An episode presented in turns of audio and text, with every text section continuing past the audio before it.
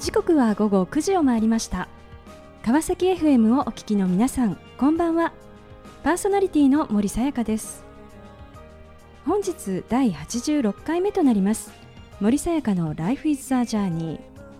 この番組では毎回さまざまな分野で活躍されている方をお迎えし人生を振り返っていただきます。前回は NPO 法人芸術資源開発機構アルダ。代表理事三月のりえさんにご出演いただきました。ロンドンでのご経験をきっかけにアートを通じて人と人人と社会を結び取り組みをされている三月さん。自分で見て考え対話することを大切にしながらアートのさらなる可能性を求め挑み続けています。死ぬこと以外かすり傷というメッセージをいただきました。今回も素敵なゲストをお迎えしお話を伺っていきたいと思います。この番組は e コマースの売上アップソリューションを世界に展開する株式会社エイジアの提供でお送りします。さあそれでは本日のゲストをご紹介いたしましょう。株式会社シルキースタイル代表取締役山田直子さんです。山田さんよろしくお願いいたします。よろしくお願いいたします。山田さんは下着メーカーのワコールへ入社下着の企画開発などをご経験。また世界初の下着コンシェルジュとしてもご活躍をされます。その後2006年仲間とともに女性の美と健康をプロデュースする株式会社シルキースタイルを設立され現在に至ります。さて山田さん、シルキースタイルということで、はい、今のですねこうご事業内容をぜひご紹介いただけますでしょうか。はい。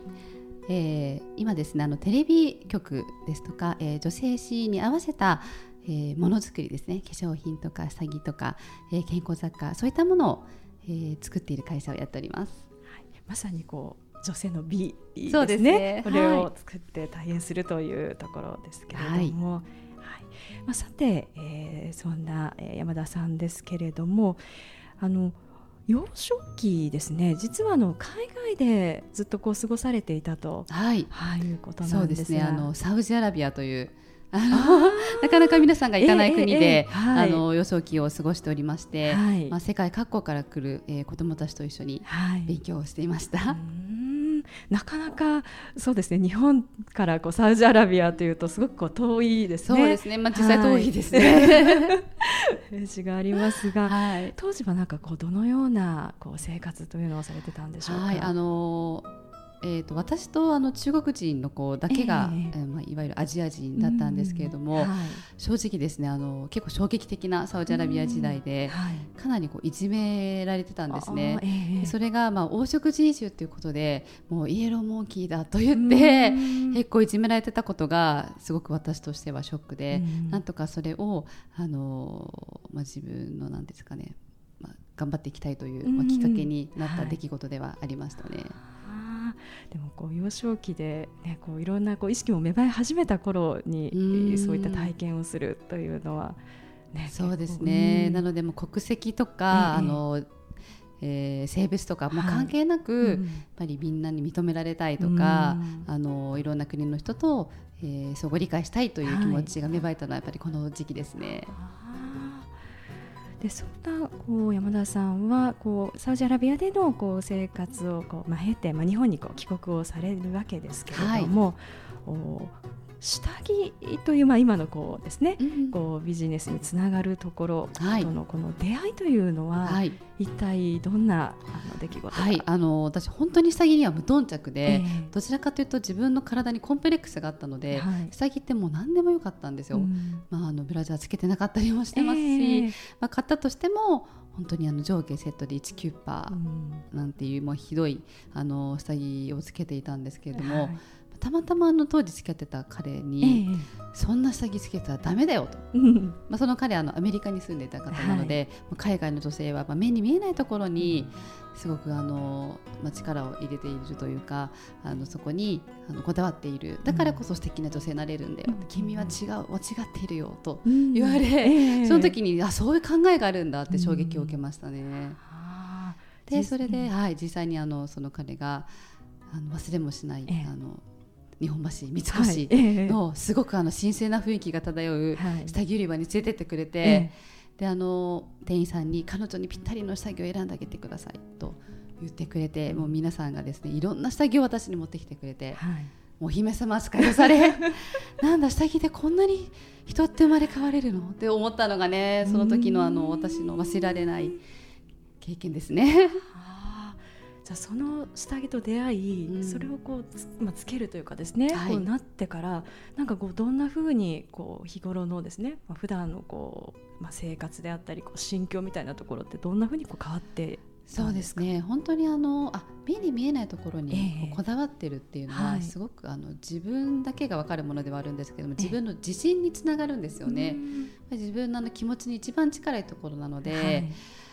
あの本当に今日はいい一日になるとか今日はあの、こんなあの面接があるけれども、はい、自分のお気に入りの下着つけてるから頑張れるとか、えー、それこそボディが綺麗に見えるから自分が今日はあの自信を持って素敵な男性と話せるとか、うん、まあ、全てこう自信とか自分の輝きに変わっていくっていうのが、うさぎのすごく面白い魅力だなっていうのは気づきましたね。まあ、確かになんかこう気持ちがあこうシャキッとするというかですね。うんすね。なんかそういうところありますよね。えー、うん。でそのような中で、まあ、やはり仕事という、まあ、その社会人としてですね、はい、歩みを進める中で、うん、やはり選んだのは下着メーカーだったと。そうですね、うん、あの自分にとって本当に自然な流れで、えー、あの下着メーカーを選んだんですけれども、はい、やっぱりあのなんかその商品にまつわるような、えー、そういったあのことに携わりたいなと思っていて、まあ、ものづくりとか商品企画って考えた時に、はい、まあ、自分が本当に夢中になれるとか自分が本当に変わって自分を変えてくれたものって下着以外になかったんですよ、なのでこんな下着があったらもっと女性が輝けるんじゃないかな幸せになれるんじゃないかなってもう日々そのことだけで頭がいっぱいで、うん、まあ、面接の時も、はい、私こんな商品が作りたいんですって面接じゃなくて常に商品プレゼンをしていたという、はい、最終面接でも社長に、はい。もう完全にプレゼンをしていて社長が「うん、ああ面白いねそんな商品あったら作ってみたら」みたいなことを言ってくださるぐらい、もういつもいつもその会社でのこんな商品が作りたいというのを思い浮かんでたので、はい、なんか本当に自然な流れで会社に入らせていただいたという感じでしたね。で入社されてこう商品開発に携わるこう部署に入られたということなんですね。そうですね。あの本当に開発やりたかったので、えーなんですけれども、はい、新入社員の方ってなかなか最初からねそういった部署に入れていただけないんですよ。はい、だから私のあの熱い思いをですね、はい、実はかなり長いお手紙書いて、えー、あ の自分の方に渡ししたりとか、あのして。まあ、特別にそういったあのところに入れていただいたという。でも本当に本当に楽しくてしょうがなかったんですが、実際行った部署がですね、本当に自分が好きなブランドだったんですが、赤字だの事業部だったんですよ。えーなんでこんなにいい商品なのに売れないんだろうってまたね新入社員なのに悩んでしまいまして、結構苦しい新入社員時代でしたね。売れない、やっぱいいものが売れる時代、いいものが売れるとは限らないっていうところがやっぱ理解できなかったんですよね。えー、なんですけれども周りの友人に聞いたら、はい、当時の10代の頃の若い私と同じ考えを持っていて、はい、だって下着ってさ人に見せるもんじゃないから何でもいいじゃんってみんな言うわけですよ。あこういう考えをみんなが持ってる以上はどんなに私がいい商品を作っても売れないなと思って、うん、みんなの気持ちを変えようとすごくなんか責任感に駆られて、うん、あのペンネームでちょっと下着の素晴らしさとか、はい、付け方とかあのこんなに下着ってみんなを変えることができるんでってことをブログにずっと書いてたら、はい、少しずつ周りの友人たちがやっぱ下着って大事だよねって言ってくれるようになって、はい、そこからなんとなくあの私の下着に対するまた企画とか開発の,、あの考え方とかも変わっていきましたね。その後のお話とても気になります。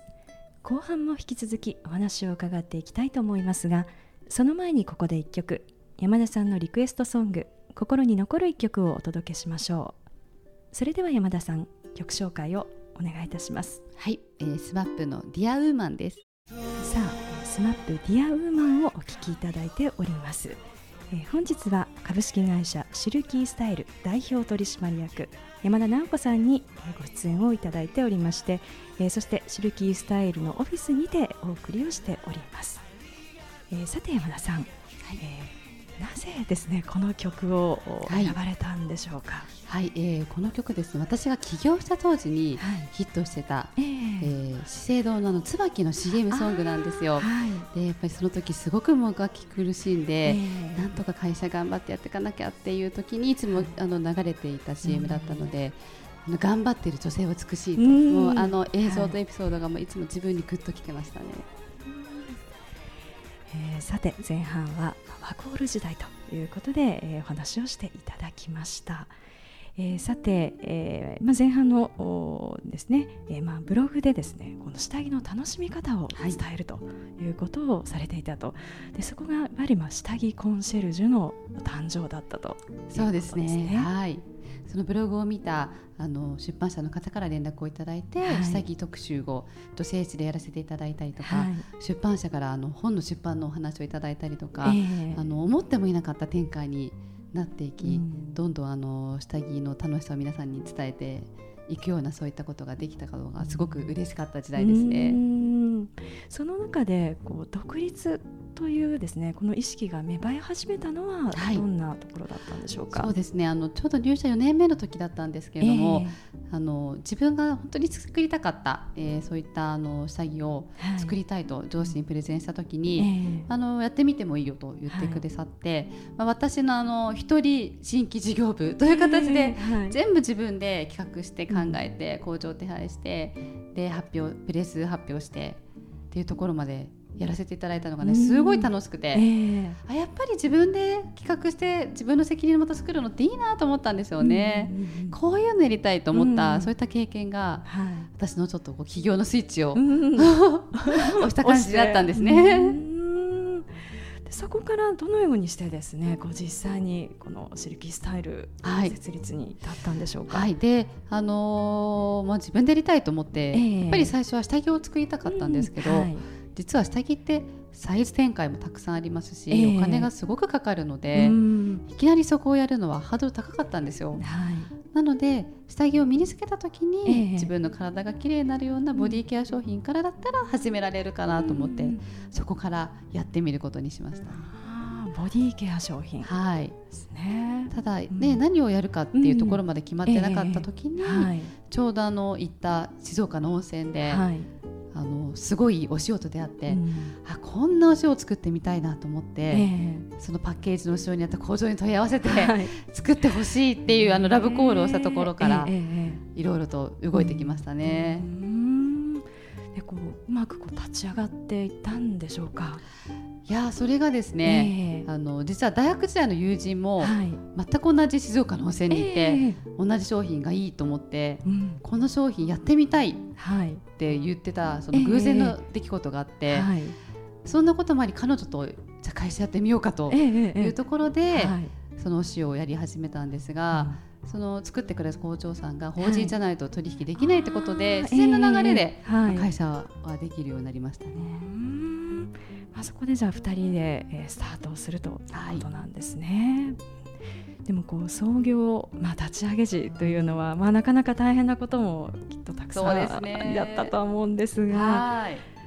そうですね。あの、はい、まだまず私たちあの化粧品のこと全く知らなかったので、えー、商談ができなかったですし、はい、あの販売してくれるルートもなかったので、えー、とにかくもう私電話しまくって飛び込み営業。でそこで苦労しましたけれども、うん。はい、たまたまあの新聞で見た、あるあのバラエティショップさんが、えーまあ、商談を受けてもいいよというふうに書いてあったので、はい、まあ、電話して、はい、えー、お話を聞いてくださって、はい、その方が気に入ってくれたので、いきなり、まあ、全国展開をしてくださるっていう話にはなったんですが、えーえー、あのまだ会社3人しかいなかったのに全国展開いきなりしちゃったので。えーもうあのなかなか会社が追いつかなくて、社員がみんなスタッフが倒れてしまって、えー、はい、っていう大変なこともあり、あの自分たちの身の丈に合った、あの販売先だけで、まあ、やるというようなこともね、出てきたりとか、はい、もう創業本当もジェットコースターのような感じでしたね。うんやっぱりこう予期せぬことっていうのは多々あったと。ありましたね。あとは実際に商品を作ってくださってた工場さんが、えー、まあ、あのまあ、倒産し、えー、逃げをし、はい、っていうこともありまして、はい、あの創業の時って本当にあのお金がなくて、そのなけなしのお金を振り込んだら、はい、商品が届かないと。何事かと思って電話したら、会社に誰もいない。社長も電話つながらない夜逃げがわかるみたいなのでもう本当に。えこれ私死んだ方がいいんじゃないかと思ったぐらい、結構大変な思いしましたね創業時は。でもそこからこうどうやってですねこう立ち直っていったんでしょうか？まああの私意外とあんまり気にしない性格なので、えまあそう思ったの1日ぐらいで、次の日には、もうなんとかしなきゃと思って、はい、社長をとにかく捕まえて。その化粧品のレシピを教えてもらい、他の作ってくれる工場さん探して、まあ、作ってなんとかつなぎ止めたりとかですね、まあ、必死でしたね。あとはあのなんでしょう。他のあのメーカーさんのコンサルタントをやって、新しい仕事をとにかく取るとか、まあ、意外とみ,、ね、みんな崖っぷちになると必死にやるもんですね。まあ、あのピンチはチャンスですね本当に。なんかこういう場面があったからこそこう考えて、ね、新しい事業がまたこう生まれてきたっていう、はい、本当そうだと思います。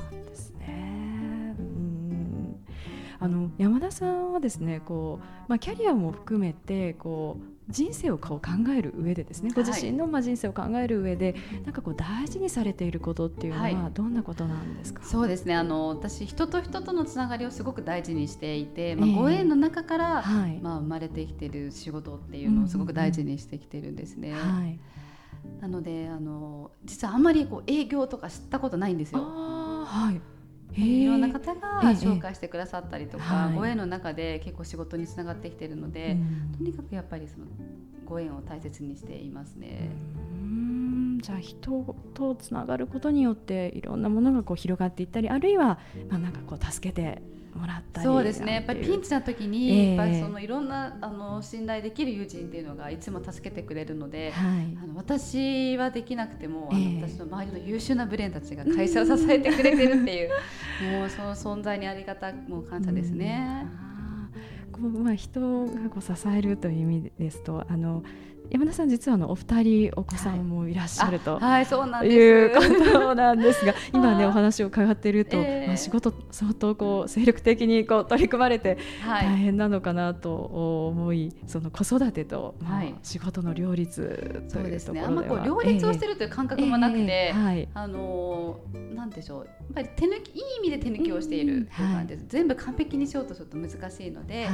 例えばお掃除ロボットに頼るとか、あのできないものはできない、うん、で食事もたまには冷凍に頼るとか、本当にそういうことであの自分の気持ちもあのなんていうんですかね常にいっぱいいっぱいにならないようにすることで本当に子育てにも、うん、あの愛情を注いで子供たちと接することもできるし、はい、仕事にも集中できるし、はい、でバランスはうまく取るようにしてますね。あと旦那さんを育てるとかって言ったら 絶対怒られるので本当に 言っちゃいけないことですけど。旦那さんに大活躍していただくことがすごく大事かなと思いますね。でそういうこう支えもありながらこうご自身のこう夢であったこう商品をこう作るというところをですね、はいえー、今こう実現をされていると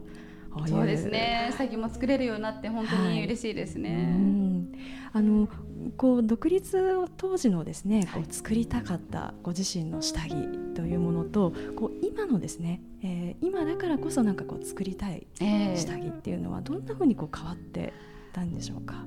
当時はですね、えー、本当にあのつけてワクワクするような、はい、そういったあのデザイン性の高いものとか、うんはい、まあ、そういったものを単純に作りたいなと思ってましたけれども、はい、まあ、自分も年齢を重ねるにつれ、もっと女性のこう体を本当に綺麗に見せるとか、えー、悩みを解決できるよりこうパーソナルなものを作りたいなと。やっぱり思うようになってきたので、まあ、今はですね、まあ、その人に合った、オーダーメイドの下着というものにチャレンジしていきたいなと思ってますね。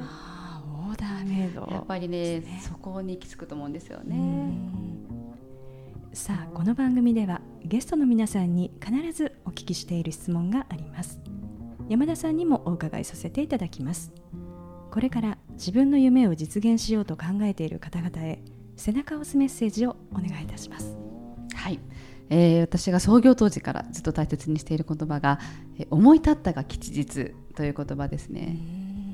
その心は。はいもうこれやりたいと思っても行動に移さないと何も始まらないんですがピンときたらやる。そうすると必ずやはり成功が見えてくると思うので